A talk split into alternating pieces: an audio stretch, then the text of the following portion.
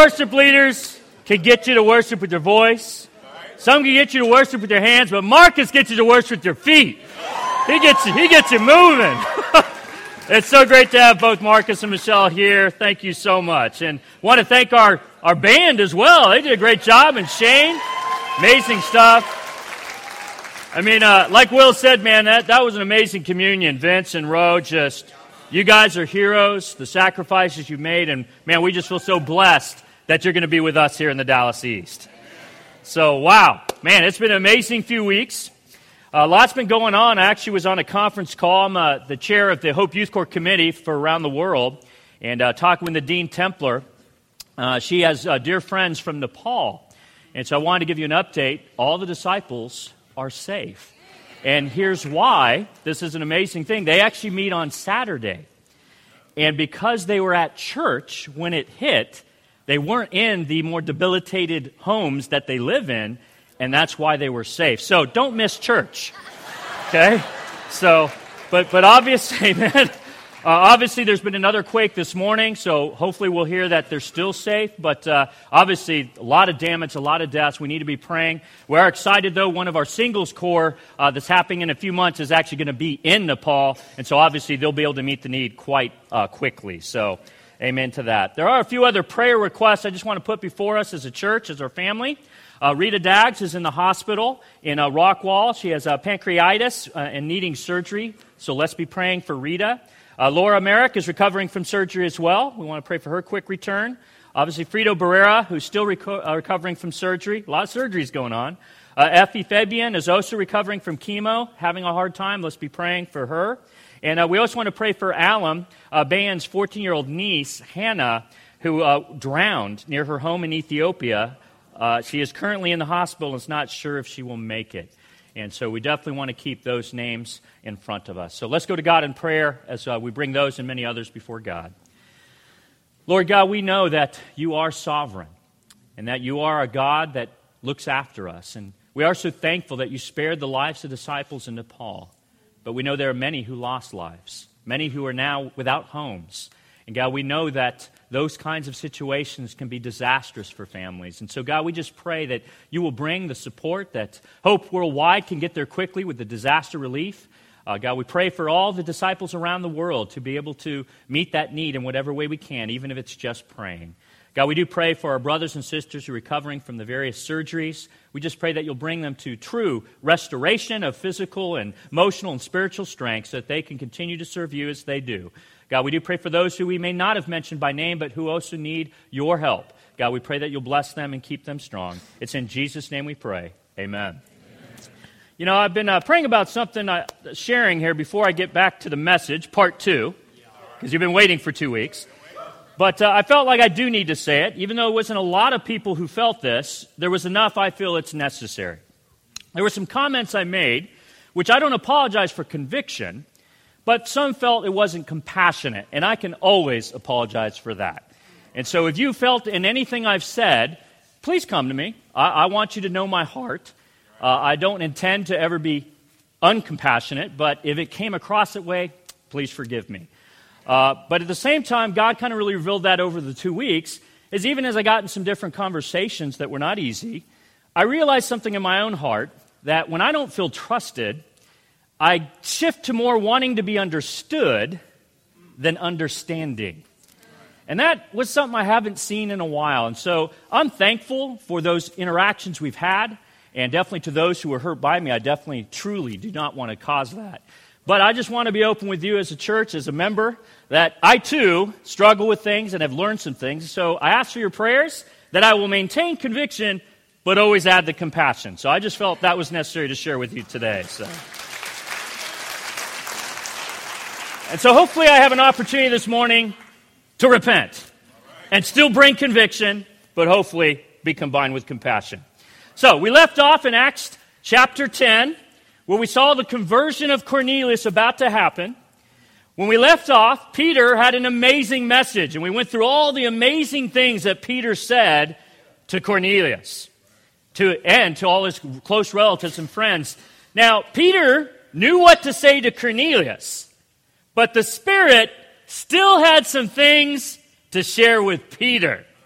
And that's something I think we all need to consider as we share the message of Jesus.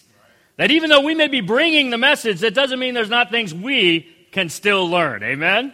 So let's go where we left off, Acts chapter 10, verse 44. Where Peter was still speaking these words, his sermon got interrupted by the Holy Spirit. That can happen. The Holy Spirit came on all who heard the message. The circumcised believers who had come with Peter were astonished that the gift of the Holy Spirit had been poured out even on Gentiles. For they heard them speaking tongues and praising God. Now, notice it says that the Jewish disciples who had come with Peter were astonished, not at the pouring out of the Spirit. They had seen that in Acts chapter 2. But if you remember when Peter quoted Joel about what had just happened, he said from Joel that the Spirit would be poured on all people. Well, in Acts chapter 2, that's not fulfilled. It only fell on the, the Jews. Now all of a sudden, they're astonished. What, that this came on Gentiles? They were shocked by it. I think for two reasons. One, that it was on Gentiles, and second, it hadn't occurred since Acts chapter 2. There's no recording of this pouring out the Spirit that so often many denominations of faith thinks is supposed to be in every church. It had only happened the one time. And so now that it happened several months or years later, they're like, whoa, it happened again and on Gentiles. They were shocked by this. But see, we know it was meant to be a prophecy fulfilled. And once a prophecy is fulfilled, it's over. It now had fallen on all people.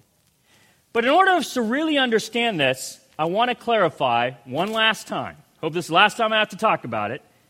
Is tongues. There's a lot of questions about tongues. Why was the pouring out of the Spirit necessary in having the presence of tongues? That leads to the question well, what is the purpose of tongues? So we have to examine a passage that unfortunately many even misuse to truly understand. Turn to 1 Corinthians 14. We're going to spend some time here. And again, outside of Acts, this is the only place in the book of the Bible that talks about tongues. Which is kind of interesting because the letter written to Corinth, who had the presence of the miraculous gifts, which included tongues, wasn't the most spiritual church. So having those gifts doesn't mean you're spiritual. I think that's just important to remember. The Roman church did not have miraculous gifts because no apostle had been there yet. They were a much more spiritual church, by example. So, again, the pouring out is a separate entity. The Holy Spirit in us is completely different. And we're going to see that as we examine this. So, why tongues then? Why was that important for that prophecy to be fulfilled on all people and with tongues? Well, let's read in 1 Corinthians 14. Follow the way of love. See, there's a challenge to me again to remember that. And eagerly desire gifts of the Spirit, especially prophecy. You know, there's a lot of miraculous gifts, and yet the one it says especially is prophecy, which really is preaching. It's the Word of God. That's the most important. For anyone who speaks in a tongue does not speak to people but to God. Indeed, no one understands them. They utter mysteries by the Spirit. But the one who prophesies, who preaches, speaks to people for their strengthening, encouraging, and comfort. Anyone who speaks in a tongue, and again, guys, the tongue here is language, not ecstatic utterances. It's like you standing up and you're speaking Chinese and you never spoke it before. You're speaking Russian. I had to learn it the hard way. Okay? That's what it's talking about when it mentions tongues says, anyone who speaks in a tongue edifies themselves. Because if you don't know Russian and I'm speaking Russian, doesn't help you very much. So let me ask you, how does help you? Do you understand that? I've yet to find the nation that speaks it. I can't learn it in school. So we see how easily we can stray from the scriptures.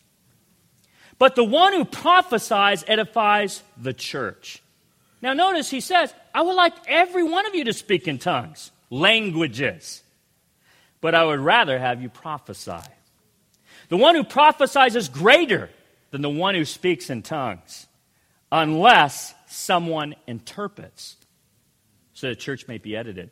Where are the interpreters? If these churches believe everyone should speak in tongues, well, then they should also have interpreters. Where are they? Now, brothers and sisters, if I come to you and speak in tongues, what good will I be to you unless I bring you some revelation or knowledge or prophecy or word of instruction? He basically just said, guys, you could do this, blah, blah, blah, blah, but it does nothing. It's in vain. If it doesn't bring you instruction, then why are you doing it? That's pretty hardcore right there. Even in the case of lifeless things that make sounds, such as the pipe or harp, how will anyone know what tune is being played unless there is a distinction in the notes? Again, if the trumpet does not sound a clear call, who will get ready for battle? So it is with you. Unless you speak intelligible words with your tongue, how will anyone know what you are saying. Whoa! You'll be just speaking into the air. That's not me saying it, guys. That's the scriptures. Undoubtedly, there are all sorts of languages in the world, yet none of them is without meaning. Hmm. If then I do not grasp the meaning of what someone is saying, I am a foreigner to the speaker, and a speaker is a foreigner to me. So it is with you. Since you are eager for gifts of the Spirit, try to excel in those that build up the church. For this reason, the one who speaks in a tongue should pray that they may interpret what they say. For if I pray in a tongue, my spirit prays, but my mind is unfruitful. So what shall I do? I will pray with my spirit, but I also will pray with my understanding. I will sing with my spirit, but I also sing with my understanding.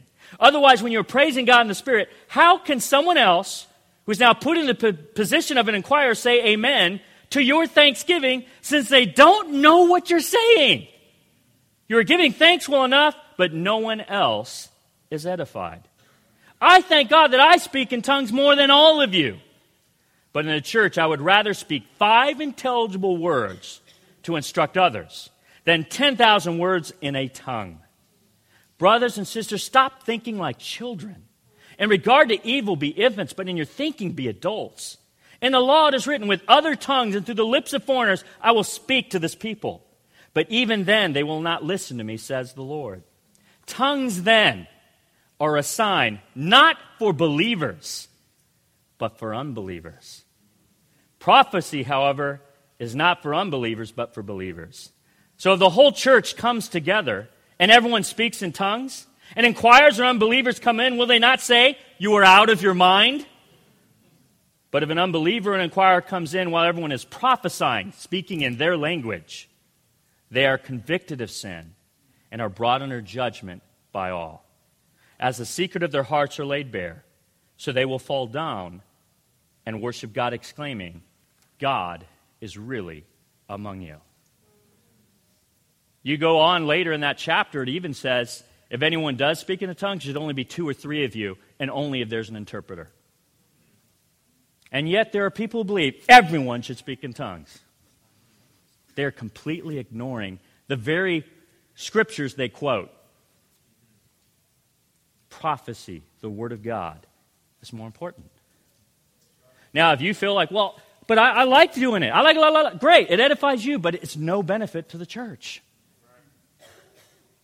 And again, this ability of tongues, we only see it in three ways the pouring out in Acts 2 on the Jews, the pouring out, that, as we just seen, on the Gentiles in Acts 10, and those who receive it through the laying on of the apostles' hands. That's the only mention of it.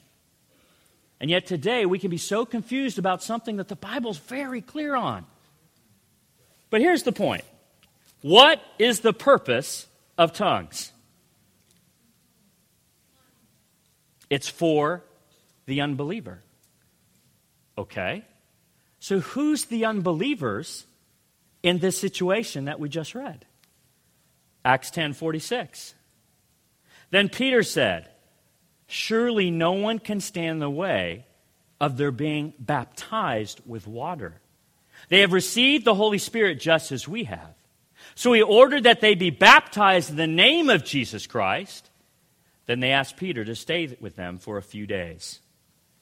Who is the unbeliever? Peter. There's a reason he had the vision that we talked about a few weeks ago. Stand up, kill, and eat. Surely not, Lord. That's unclean. Peter. Surely not, Lord. Peter, three times. It's always three for Peter. And then he says, Hey, there's some guys at the, at the door. Go with them. What? Brought Gentiles into the place. That was, ooh, taboo. See, Peter was still not believing in what that vision was all about that everything in the Lord is clean. The unbelievers in this situation that needed to hear tongues was Peter and the other Jews with him. But here's the key that sign of those tongues did not change Peter's conviction about how someone's saved in Christ. He didn't go, Oh, well, since you speak in tongues, you're good. Keep it up. He immediately goes, Okay, I now believe God has opened the door to the Gentiles. I needed to hear those tongues, so now I believe. Now, therefore, you must be baptized in the name of Jesus Christ for the forgiveness of your sins to receive the indwelling of the Spirit, and now you are in God's kingdom. He didn't say, because it poured out on you, you're good. He didn't do that. The tongues were only there to convince Peter. Just as the tongues were there in Acts 2 to convince the Jews from all the other nations who heard their own language. But see, once the word gets written down and it can get translated in any language, tongues are not needed anymore. They're not. And yet, so many in denominational faith think we should all do it. They are not following very clear scriptures on the purpose of it. He immediately commanded them to be baptized. Acts 11, though, here's the problem. Peter believed, now, that didn't mean the rest of the church was going to be as easily welcoming of Gentiles into the church. He's going to have to explain himself. Acts 11, verse 1. This is a very pivotal moment in the Spirit leading the church in the first century. It's very important for most of us in this room. okay? Acts 11, verse 1. The apostles and believers throughout Judea heard that the Gentiles also had received the word of God. Notice they didn't go, they also received that the pouring came out and they spoke in tongues. They didn't even focus on that.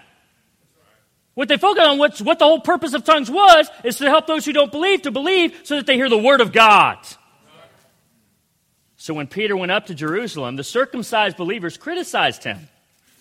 That comes with the territory. And said, you went into the house of uncircumcised men and ate with them. It's kind of funny if they had only looked back to Jesus. He did that all the time. He was considered a glutton and a drunkard. It's funny how we can get so religious and lose the relationship of Christ. Doesn't mean we accept unrighteous behavior ourselves, but we got to learn to have that balance of convictions and compassion, as I feel God is teaching me all over again. Starting from the beginning, Peter told them the whole story. By the way, you ever try to explain your convictions? Explain the whole story.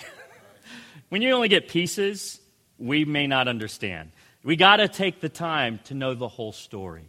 Especially when we're studying the Bible with people, you got to know their story. You got to know the background. What's going on? What are they feeling? Because if we just react in the moment, which I can do, we can make huge mistakes that we never intended to make seeking to understand rather than being understood. It's a challenge for a lot of us, I believe. I was in the city of Joppa praying. He goes all the way back to the vision. See, now Peter's finally tying this vision together. There was a purpose for it.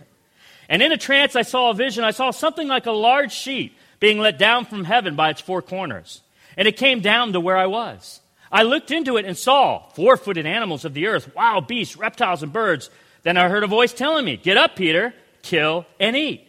I replied, Surely not, Lord. Nothing impure or unclean has ever entered my mouth. The voice spoke from heaven a second time. Do not call anything impure that God has made clean. This happened three times, and then was all pulled up to heaven again. Right then, three men who had been sent to me from Caesarea stopped at the house where I was staying. The Spirit told me to have no hesitation about going with them. These six brothers also went with me. It's good to have brothers, amen? And we entered the man's house. He told us how he had seen an angel appear in his house and say, Send a Joppa for Simon, who is called Peter. He will bring you a message through which you and all your household will be saved. As I began to speak, the Holy Spirit came on them as he had come on us, not last week, not last month, not several times over the last year, at the beginning. Peter has just confirmed it only happened one time before, and now again, and it never happens again in the book of Acts. The pouring out of the Spirit was a two time event, promise fulfilled, over. There is no pouring out now. There's an indwelling, and there's a laying on of hands that can pass miraculous gifts of the Spirit. But the pouring is over. It's complete. Peter understood that. It's like, as it happened in the beginning, because now the prophecy was fulfilled, it now had fallen on all people. Then I remember what the Lord had said John baptized with water, but you will be baptized with the Holy Spirit. So if God gave them the same gift he gave us who believed in the Lord Jesus Christ, who was I to think that I could stand in God's way? It's crazy to think that we as believers could stand in God's way. That can happen. Fortunately for us, Peter and the other disciples were willing to listen to the Spirit. This occurrence, the pouring out of the Spirit, was fulfilled. It will never happen again. Try to find it, it's not there. See, once a prophecy is fulfilled, it's over. It's complete. There's no need for it again. Now, why did tongues still exist in the church? That's a great question. It didn't come through the pouring out, though.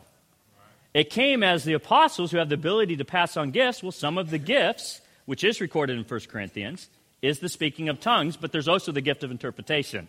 Where's that one? Where's that today? I mean, trust me, I wish it were here. That would have made Russia a whole lot easier. Man, to just show up and then blah, blah, blah, blah, blah in Russian, that would have been awesome. It's over, it's fulfilled.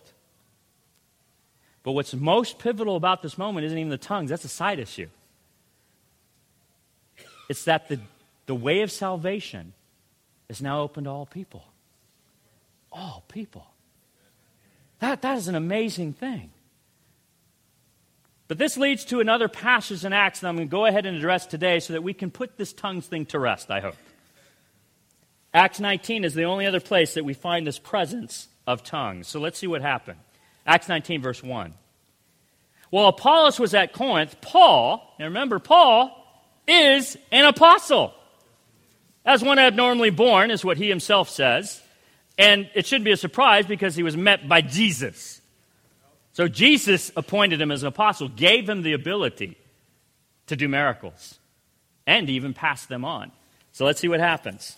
So as Paul took the road to the interior and arrived at Ephesus, there he found some disciples. Now that's really interesting because, like, well, how'd that happen? I mean, you just got there, you're just starting to plant, and uh, where'd these guys come from?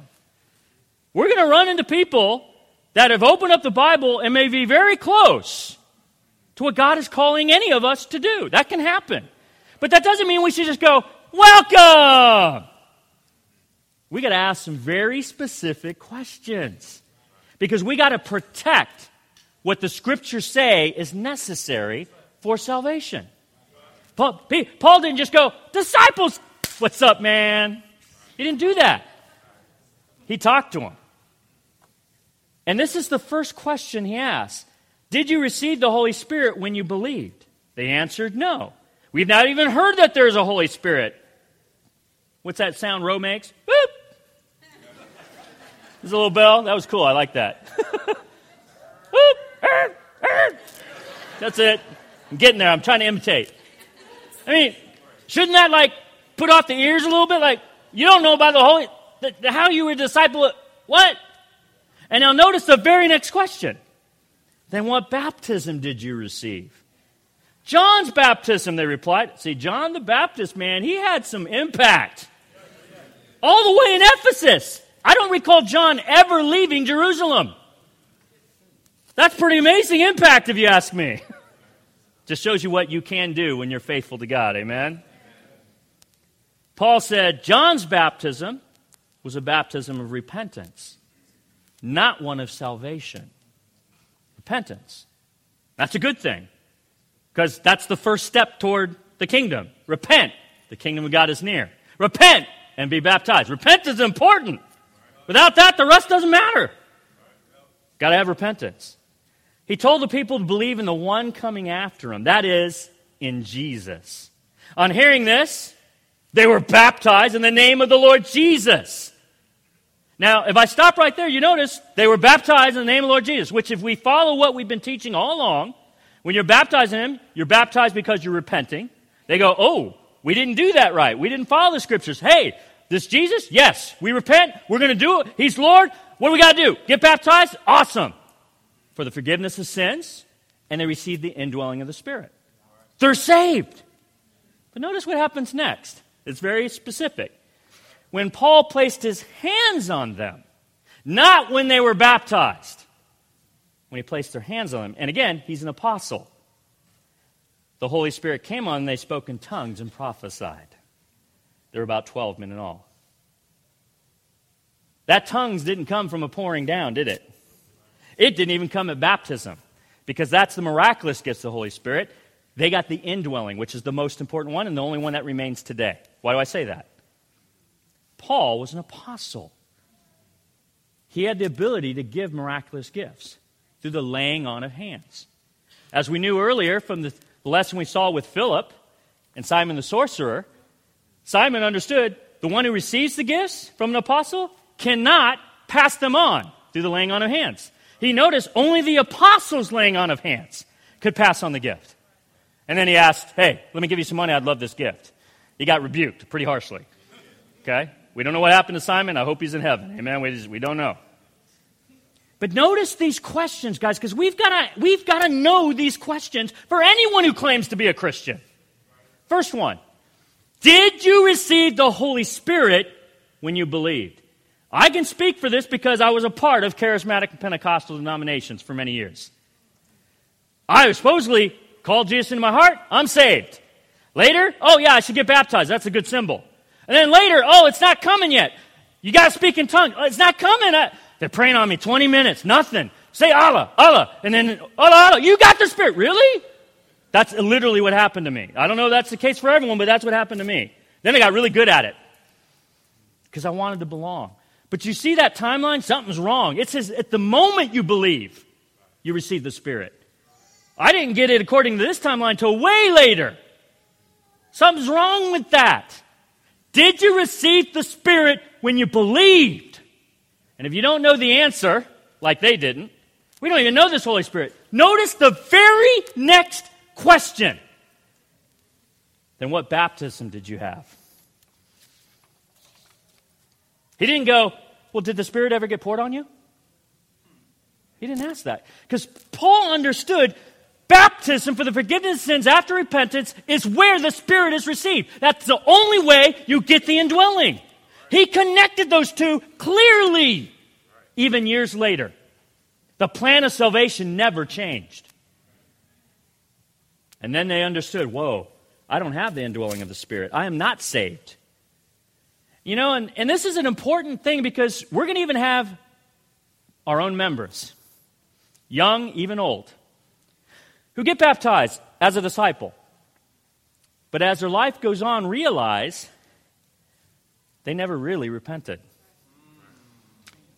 Because if you didn't repent, just getting in the water doesn't save you.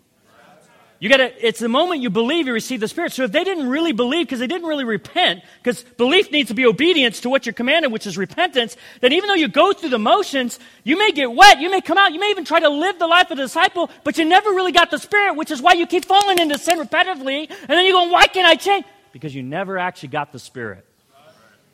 And they may come to a conviction later, even though they never left the church. I need to be baptized. But you, there's only one baptism. That's right, there's only one, the one that saves you. If that one didn't save you, then that wasn't a baptism, it was wet. And we, not, we need to not freak out about that. And that's something only they truly can come to a conviction of. A lot of our teens go through this experience.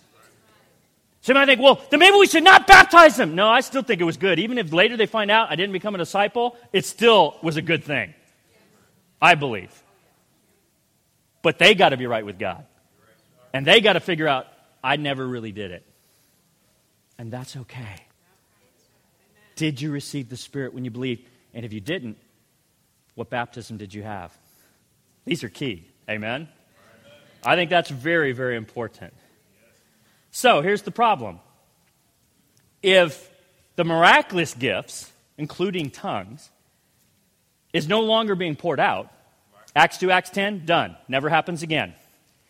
But it can be given to you through the laying on of apostles' hands, as we just saw here. And obviously, because we read the letter in Corinth, where Paul had been an apostle, had passed on the gifts, he even says that in the letter to Corinthians. Some of them got that gift. Problem.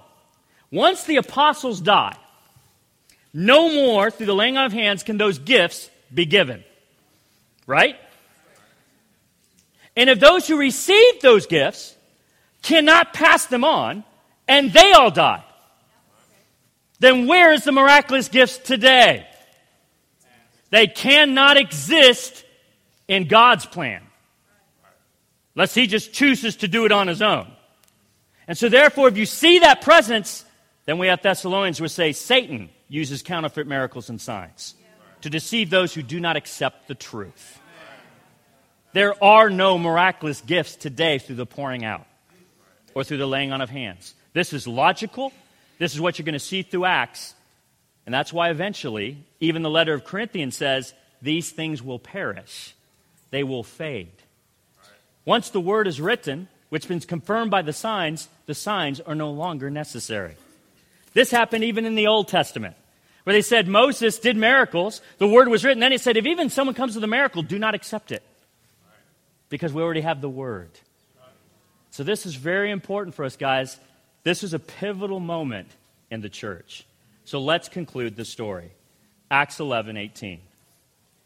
When all the other disciples heard this, they had no further objections and praised God, saying, So then, even the Gentiles, God has granted repentance that leads to life. Guys, the conversion of Cornelius was a pivotal moment for the early church. The door was open. However, the conflicts between Gentiles and Jewish Christians are far from over, even to this day. As we continue through Acts, we're going to learn how the Spirit will lead the church through those conflicts. But more importantly, what it was all about was the good news being preached to all the world. To all, Gentiles and Jews, those who truly believe and follow the teachings of Jesus, God has, re- has granted repentance that leads to life. With that, we are dismissed. Amen. Hmm.